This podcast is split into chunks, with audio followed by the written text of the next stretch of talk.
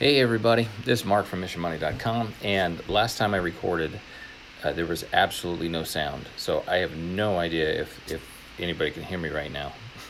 and if not, then it's just like I'm talking to myself again, and and then if you try to play it, you'll just see you know my mouth moving like this, and and, um, and then you'll stop watching it because who wants to see that? So, but the audio recording I have going right now, hopefully is picking up my voice, so at least there's something. So Sam has been recording these videos each day. And so he's talking about why we do Mission Monday. Why do we even do it? Um, take the time out of our day to talk about missions, and you know what what impact does that even have on our own life or anybody else's life? And so Sam's been talking about some really good stuff this week, and so I got to thinking myself, you know, Mission Monday when it started. So Sam had started Mission Monday in his high school as a dean of students, and he did it really for the teachers because some of the teachers felt like they didn't know the kids at their school and they felt like a stranger in their own classroom. And so it was a way to get them out into the hallways to meet students at their school to build that culture and climate. So for him, it started with teachers, and for me, it started with students. So it was a way for me at my school to get students to take pride in their school and because um, our school had a, a, particularly not great um, reputation, and so uh, we wanted the students to take pride in, them, in themselves, take pride in the school, and so that's kind of how that started for us.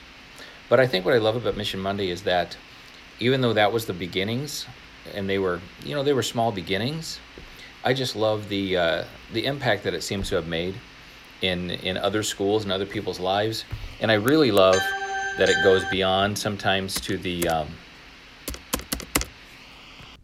So I was recording on my computer on Facebook Live, and it uh, my computer just died right in the middle of it. So that's the basically that's the story of my life.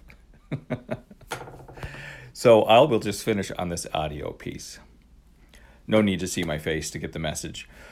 I love how it impacts people even sometimes outside the educational world, even though it was the, the, the beginnings were for education, I just love when people uh, see me that are in the uh, just regular community in our town, business community, whatever, and they'll say, "Hey, I saw your mission, uh, and um, this is how I this is how I'm using it, or this is how I'm applying it."